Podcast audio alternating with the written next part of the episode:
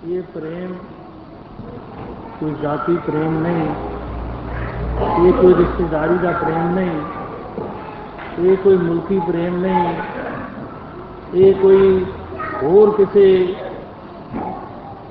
ਇਸ ਤਰ੍ਹਾਂ ਦੇ ਧਰਮ ਦੇ ਵਿੱਚ ਵਧਾ ਹੋਇਆ ਜਿਸ ਤਰ੍ਹਾਂ ਸੰਸਾਰ ਦਾ ਪ੍ਰੇਮ ਚੱਲਦੇ ਹਨ ਕੋਈ ਹਿੰਦੂ ਹਿੰਦੂਆਂ 'ਚ ਬੈਠ ਕੇ ਖੁਸ਼ ਹੁੰਦੇ ਹਨ ਮੁਸਲਮਾਨ ਮੁਸਲਮਾਨਾਂ 'ਚ ਬੈਠ ਕੇ ਖੁਸ਼ ਹੁੰਦੇ ਹਨ ਸਿੱਖ ਸਿੱਖਾਂ 'ਚ ਬੈਠ ਕੇ ਖੁਸ਼ ਹੁੰਦੇ ਹਨ ਇਹ ਉਹ ਜਿਹਾ ਵੀ ਪ੍ਰੇਮ ਨਹੀਂ ਇਹ ਪ੍ਰੇਮ ਕੁਝ ਵੱਖਰਾ ਜਿਹਾ ਪ੍ਰੇਮ ਹੈ। ਇੱਥੇ ਸਾਰੇ ਲੋਕ ਇਕੱਠੇ ਹੁੰਦੇ ਹਨ ਔਰ ਸਾਰੇ ਹੀ ਉਸੇ ਪ੍ਰੇਮ ਦੇ ਜਜ਼ਬੇ ਨਾਲ ਇਹ ਸਵਾਗਤ ਕਰਦੇ ਹਨ, ਜਿਹੜਾ ਪ੍ਰੇਮ ਉਹਨਾਂ ਨੂੰ ਮਿਲਿਆ ਹੁੰਦਾ ਹੈ। ਪ੍ਰੇਮ ਤੇ ਹਰ ਇੱਕ ਹਿਰਦੇ ਵਿੱਚ ਹੈ, ਲੇਕਿਨ ਇੱਕ ਪ੍ਰੇਮ ਜਿਸ ਦੇ ਅੱਗੇ ਪਰਦਾ ਹੈ, ਇੱਕ ਪ੍ਰੇਮ ਜਿਹੜਾ ਹੈ ਜਿਸ ਦੇ ਪਰਦਾ ਉੱਠਿਆ ਹੈ। ਜਿਸ ਪ੍ਰੇਮ ਅਗੋਂ ਪਰਦਾ ਉੱਠ ਜਾਂਦਾ ਹੈ, ਉਹੀ ਪ੍ਰੇਮ ਜਿਹੜਾ ਹੈ, ਸਹੀ ਮਾਇਨਿਆਂ ਵਿੱਚ ਉਸ ਤੋਂ ਅਸੀਂ ਕੰਮ ਲੈ ਸਕਦੇ ਹਾਂ, ਉਹ ਜਜ਼ਬਾ ਉਹ ਪੈਦਾ ਹੋ ਸਕਦਾ ਹੈ। ਉਸ ਵਿੱਚ ਪ੍ਰੇਮ ਵਿੱਚ ਹੀ ਉਹ ਜਾਗਰਤੀ ਆਉਂਦੀ ਹੈ, ਉਹ ਰੋਸ਼ਨੀ ਆਉਂਦੀ ਹੈ। ਜਿਸ ਤਰ੍ਹਾਂ ਸਾਡੀ ਅੱਖਾਂ ਵਿੱਚ ਰੋਸ਼ਨੀ ਭਾਵੇਂ ਕਾਇਮ ਹੋਵੇ, ਜੇ ਅੱਖਾਂ ਅਗੇ ਉਹ ਮੋਤੀਆ ਬਿੰਦ ਆ ਗਿਆ ਹੈ, ਤੇ ਬਾਹਰ ਦੀ ਰੋਸ਼ਨੀ ਸਾਨੂੰ ਨਜ਼ਰ ਨਹੀਂ ਆਉਂਦੀ। ਭਾਵੇਂ ਕਿਤਨੇ ਗੈਸ ਜਗਾ ਦਈਏ, ਕਿਤਨੇ ਬਲਬ ਜਗਾ ਦਈਏ, ਕਿਤਨੀ ਰੋਸ਼ਨੀ ਪ੍ਰਗਟ ਕਰ ਦਈਏ ਸੂਰਜ ਚੜ ਪਵੇ, ਸਾਨੂੰ ਕੁਝ ਨਹੀਂ ਨਜ਼ਰ ਆਏਗਾ। ਤੇ ਜੇ ਲਾਇਕ ਡਾਕਟਰ ਸਾਡੀ ਅੱਖਾਂ ਦਾ ਆਪਰੇਸ਼ਨ ਕਰਕੇ ਉਹ ਜਾਲਾ ਜਿਹਾ ਹਟਾ ਦਿੰਦਾ ਹੈ, ਉਹ ਪਰਦਾ ਜਿਹੜਾ ਅੱਖਾਂ ਅੱਗੇ ਆਇਆ ਹੁੰਦਾ ਹੈ, ਉਸ ਨੂੰ ਦੂਰ ਕਰ ਦਿੰਦਾ ਹੈ, ਤੇ ਉਸੇ ਵਕਤ ਸਾਨੂੰ ਬਾਹਰ ਵੀ ਰੋਸ਼ਨੀ ਨਜ਼ਰ ਆਉਂਦੀ ਹੈ, ਅੰਦਰ ਦੀ ਰੋਸ਼ਨੀ ਵੀ ਕੰਮ ਆਉਂਦੀ ਹੈ। ਉਹ ਹੀ ਨਜ਼ਰ ਜਿਸ ਵਿੱਚ ਰੋਸ਼ਨੀ ਮੌਜੂਦ ਸੀ ਲੇਕਿਨ ਉਹ ਰੋਸ਼ਨੀ ਕਮ ਨਹੀਂ ਸੀ ਆ ਰਹੀ ਕਿਸੇ ਲੇਖੇ ਨਹੀਂ ਸੀ ਲੱਗ ਰਹੀ ਉਹ ਲੇਖੇ ਲੱਗਣ ਲੱਗ ਪਈ ਔਰ ਸਭ ਪਾਸੇ ਚਾਨਣ ਚਾਨਣ ਨਜ਼ਰ ਆਉਣ ਲੱਗ ਪਿਆ ਇਸੇ ਤਰ੍ਹਾਂ ਇਹ ਪਿਆਰ ਦਾ ਜਜ਼ਬਾ ਹਰ ਦਿਲ ਵਿੱਚ ਮੌਜੂਦ ਹੁੰਦਾ ਹੈ ਦੁਨੀਆ ਦੇ ਹਰ ਇਨਸਾਨ ਵਿੱਚ ਪਿਆਰ ਹੈ ਇਹ ਪਰਮਾਤਮਾ ਦੀ ਅੰਸ਼ ਹੈ ਇਹ ਖੁਦਾ ਦਾ ਭੇਜਿਆ ਹੋਇਆ ਇਹ ਖੁਦਾ ਦਾ ਦੂਸਰਾ ਰੂਪ ਹੈ ਇਨਸਾਨ ਲੇਕਿਨ ਜੇ ਇਸ ਜਜ਼ਬੇ ਨੂੰ ਸਹੀ ਤਰੀਕੇ ਨਾਲ ਐਸੇ ਮਹਾਪੁਰਸ਼ਾਂ ਦੀ ਸੋਭਤ ਮਿਲੇ ਔਰ ਇਹ ਪਰਦਾ ਉਤਰਵਾਇਆ ਜਾਏ ਇਹ ਨਫ਼ਰਤ ਦੂਰ ਕੀਤੀ ਜਾਏ ਤੇ ਫਿਰ ਤੇ ਪਿਆਰ ਖੁਦ ਬੋਲਦਾ ਹੈ ਖੁਦ ਗੱਲਾਂ ਕਰਦਾ ਹੈ ਔਰ ਖੁਦ ਹੀ ਇਸ ਦਾ ਜਜ਼ਬਾ ਸਾਡੇ ਸਾਹਮਣੇ ਆਉਂਦਾ ਹੈ ਔਰ ਖੁਦ ਹੀ ਨਿਖਰ ਕੇ ਆਉਂਦਾ ਹੈ ਸਾਹਮਣੇ ਔਰ ਉਸ ਪਿਆਰ ਵਿੱਚ ਜਾਨ ਹੁੰਦੀ ਹੈ ਉਸ ਪਿਆਰ ਵਿੱਚ ਤਲਬ ਹੁੰਦੀ ਹੈ, ਉਸ ਪਿਆਰ ਵਿੱਚ ਸ਼ੌਕ ਹੁੰਦਾ ਹੈ, ਉਸ ਪਿਆਰ ਵਿੱਚ ਜਜ਼ਬਾ ਹੁੰਦਾ ਹੈ, ਉਸ ਪਿਆਰ ਵਿੱਚ ਭੁੱਖ ਹੁੰਦੀ ਹੈ ਹੁਬ ਹੁੰਦੀ ਹੈ, ਹਰ ਤਰ੍ਹਾਂ ਦੀਆਂ ਉਹ ਪਿਆਰ ਵਿੱਚ ਸਾਨੂੰ ਦੇਖਣ ਵਿੱਚ ਚੀਜ਼ਾਂ ਮਹਿਸੂਸ ਹੁੰਦੀਆਂ ਹਨ।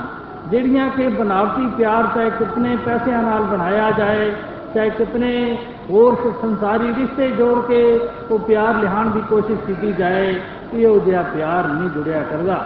ਇਸੇ ਕਰਕੇ ਜਿਤਨੇ ਸਾਡੇ ਬਜ਼ੁਰਗ ਹੋਏ ਜਿਤਨੇ ਰੱਬੀ ਮਹਾਪੁਰਸ਼ ਹੋਏ, ਉਹ ਕੋਈ ਪੈਸੇ ਕਰਕੇ ਉਹ ਵੱਡੇ ਨਹੀਂ ਸਨ। ਇਹ ਨਹੀਂ ਕਿ ਉਹਨਾਂ ਕੋਲ ਮਾਇਆ ਜ਼ਿਆਦਾ ਸੀ ਜਾਂ ਫੌਜਾਂ ਜ਼ਿਆਦਾ ਸਨ ਜਾਂ ਹੋਰ ਕੋਈ ਸੰਸਾਰਿਕ ਤੌਰ ਤੇ ਉਹ ਮੁਲਕੀ ਲੀਡਰ ਸਨ। ਨਹੀਂ, ਉਹਨਾਂ ਕੋਲ ਸੱਚਾ ਪਿਆਰ ਸੀ। ਔਰ ਸੱਚਾ ਪਿਆਰ ਹੀ ਜਿਸ ਵੇਲੇ ਉਹ ਵੰਡਿਆ, ਜਿਸ ਵੇਲੇ ਦੁਨੀਆ ਦੀ ਇਹ ਜੋ ਪਿਆਰ ਦੁਨੀਆ ਦੇ ਅੰਦਰ ਮੌਜੂਦ ਸੀ ਉਹ ਪਰਦਾ ਹਟਾਇਆ ਕਿ ਪਿਆਰ ਹੀ ਪਿਆਰ ਤੁਹਾਡੇ ਵਿੱਚ ਹੈ, ਜਿਸ ਪਿਆਰ ਨਾਲ ਤੁਸੀਂ ਅੱਜ ਸਹੀ ਇਨਸਾਨੀ ਇਨਸਾਨ ਹੋ। ਜੇ ਪਿਆਰ ਨਹੀਂ ਤੇ ਤੁਸੀਂ ਹੈਵਾਨ ਬਣ ਜਾਓਗੇ, ਤੁਸੀਂ ਦਰਿੰਦੇ ਬਣ ਜਾਓਗੇ, ਤੁਸੀਂ ਇੱਕ ਦੂਸਰੇ ਨਾਲ ਨਫ਼ਰਤ ਕਰੋਗੇ। ਜਿਸ ਤਰ੍ਹਾਂ ਇੱਕ ਮਿਸਾਲ ਸਾਡੇ ਗ੍ਰੰਥਾਂ ਵਿੱਚ ਵੀ ਦਰਜ ਹੈ, ਉਹ ਐਨ ਅਨੁਕੂਲ ਹੈ, ਇਸ ਇਨਸਾਨ ਉੱਤੇ, ਅੱਜ ਦੇ ਇਨਸਾਨ ਉੱਤੇ ਘਟਦੀ ਹੈ ਕਿ ਇੱਕ ਕੁੱਤੇ ਨੂੰ ਅਸੀਂ ਇਸ ਇੱਕ ਸ਼ੀਸ਼ਿਆਂ ਦੇ ਮਹੱਲ ਵਿੱਚ ਡਕੀਏ ਤੇ ਉਹ ਸ਼ੀਸ਼ੇ ਨੂੰ ਦੇਖ ਦੇਖ ਕੇ ਕੁੱਤਾ ਜਿਹੜਾ ਹੈ, ਉਹ ਪਾਗਲ ਹੋ ਜਾਏਗਾ। ਉਹ ਇੱਕ ਦੂਸਰੇ ਸ਼ੀਸ਼ੇ ਨਾਲ ਆਪਣਾ ਮੂੰਹ ਹੀ ਜ਼ਖਮੀ ਕਰ ਲਏਗਾ। ਉਹ ਕਦੀ ਇਧਰ ਭੌਂਕੇਗਾ, ਕਦੀ ਇਧਰ ਜਾ ਕੇ ਟਕਰਾਏਗਾ। ਉਸ ਨੂੰ ਦੂਸਰੇ ਕੁੱਤੇ ਨਜ਼ਰ ਆਉਂਦੇ ਹਨ ਉਹਨਾਂ ਸ਼ੀਸ਼ਿਆਂ ਵਿੱਚੋਂ ਤੇ ਉਹ ਉਹਨਾਂ ਨਾਲ ਲੜਨ ਦੀ ਕੋਸ਼ਿਸ਼ ਕਰਦਾ ਹੈ ਕਿ ਮੇਰੇ ਮੁਕਾਬਲੇ ਤੇ ਕਿਉਂ ਹੋਰ ਕੁੱਤੇ ਕਿਉਂ ਆ ਗਏ। ਲੇਕਿਨ ਜੇ ਸਹੀ ਮਾਇਨਿਆਂ ਵਿੱਚ ਇੱਕ ਬਾਹੋਸ਼ ਇਨਸਾਨ ਨੂੰ ਉਸ ਮਹੱਲ ਵਿੱਚ ਰੱਖਿਆ ਜਾਏ ਤੇ ਉਹ ਖੁਸ਼ ਹੋਏਗਾ ਕਿ ਦੇਖੋ ਮੇਰਾ ਮੇਰਾ ਚਿਹਰਾ ਨਜ਼ਰ ਆ ਰਿਹਾ ਮੈਂ ਕਿਤਨਾ ਖੂਬਸੂਰਤ ਹਾਂ मेरा पिठ नजर आ रही है मेरा दायां हिस्सा नजर आ रहा है मेरा बायां हिस्सा नजर आ रहा है मेरा ऊपर नजर आ रहा है मेरा नीचे नजर आ रहा है वो उसे खुशी महसूस कर ले करेगा वो ये समझेगा कि मैं बड़े अच्छे महल में हाँ कितनी मैंने खुशी महसूस हो रही है लेकिन ਜੇ ਉਹ ਉਸੇ ਤਰ੍ਹਾਂ ਜੇ ਪਸ਼ੂ ਬਿਰਤੀ ਨਾਲ ਉਸੇ ਮਹਲ ਨੂੰ ਇਸਤੇਮਾਲ ਕੀਤਾ ਜਾਏ, ਤੇ ਉਹ ਮਹਲ ਜਿਹੜਾ ਹੈ, ਉਹ ਲੜਾਈ ਔਰ ਝਗੜਿਆਂ ਦਾ ਅਖਾੜਾ ਹੈ। ਤੇ ਜੇ ਉਸੇ ਮਹਲ ਨੂੰ ਇਨਸਾਨੀ ਜਜ਼ਬੇ ਨਾਲ ਇਸਤੇਮਾਲ ਕੀਤਾ ਜਾਏ, ਉਹ ਹੀ ਮਹਲ ਸੁਖ ਦੇਣ ਵਾਲਾ, ਸਾਨੂੰ ਆਨੰਦ ਦੇਣ ਵਾਲਾ ਬਣ ਸਕਦਾ ਹੈ। ਇਸੇ ਤਰ੍ਹਾਂ ਇਹ ਸੰਸਾਰ, ਜੇ ਅਸੀਂ ਪਰਮਾਤਮਾ ਦੀ ਬਣਾਈ ਹੋਈ ਜਿਤਨੀ ਮਖਲੂਕ ਹੈ, ਜੋ ਇਨਸਾਨ ਹਨ ਉਹਨਾਂ ਸਾਰਿਆਂ ਨੂੰ ਇੱਕਾ ਇੱਕੋ ਦਰਜਾ ਦਿੰਦੇ ਹੋਏ ਇਹ ਜ਼ਾਤ, ਮਜ਼ਹਬ ਵਰਨ ਆਸ਼ਰਮ ਔਰ ਦੁਨੀਆ ਦੇ ਤਰ੍ਹਾਂ ਤਰ੍ਹਾਂ ਦੇ ਜਿਹੜੇ ਬੈਰੀਅਰ ਹਨ, ਜਿਹੜੇ ਹੱਦਬੰਦੀਆਂ ਹਨ, ਉਹਨਾਂ ਨੂੰ ਪਰਾਂ ਕਰਦੇ ਹੋਏ ਔਰ ਇੱਕ ਸੱਚ ਦੀ ਆਵਾਜ਼ ਸੱਚ ਕਿਹੜਾ ਹੈ? ਸੱਚ ਤੇ ਵੀ ਸਾਨੂੰ ਭੁਲੇਖਾ ਲੱਗਦਾ ਹੈ। ਅਸੀਂ ਕਈ ਲੋਕ ਸਮਝ ਲੈਂਦੇ ਹਾਂ ਕਿ ਸ਼ਾਇਦ ਫਲਾਣਾ ਆਦਮੀ ਨੇ ਫਲਾਣੇ ਵਕਤ ਸੱਚ ਬੋਲਿਆ ਤੇ ਉਹ ਸੱਚ ਬੋਲਣ ਕਰਕੇ ਉਹ ਸੱਚਾ ਆਦਮੀ ਹੈ। ਉਹ ਸੱਚ ਜਿਹੜਾ ਬੋਲਿਆ ਉਹ ਕਿਸੇ ਚੀਜ਼ ਵਾਸਤੇ ਬੋਲਿਆ ਹੋਣਾ ਹੈ, ਕਿਸੇ ਮਕਾਨ ਦਾ ਪੁੱਛਿਆ ਹੋਏਗਾ ਕਿਸੇ ਨੇ ਕਿ ਤੂੰ ਇਤਨੇ ਪੈਸੇ ਫਲਾਣੇ ਦੇ ਦੇਣੇ ਹਨ ਕਿ ਨਹੀਂ ਉਸ ਕਹਿ ਦਿੱਤਾ ਹੈ ਕਿ ਦੇਣੇ ਹਨ ਤੇ ਅਸੀਂ ਕਹਿ ਦਿੰਦੇ ਹਾਂ ਕਿ ਸੱਚਾ ਆਦਮੀ ਹੈ, ਇਸ ਮੰਨ ਗਿਆ ਹੈ।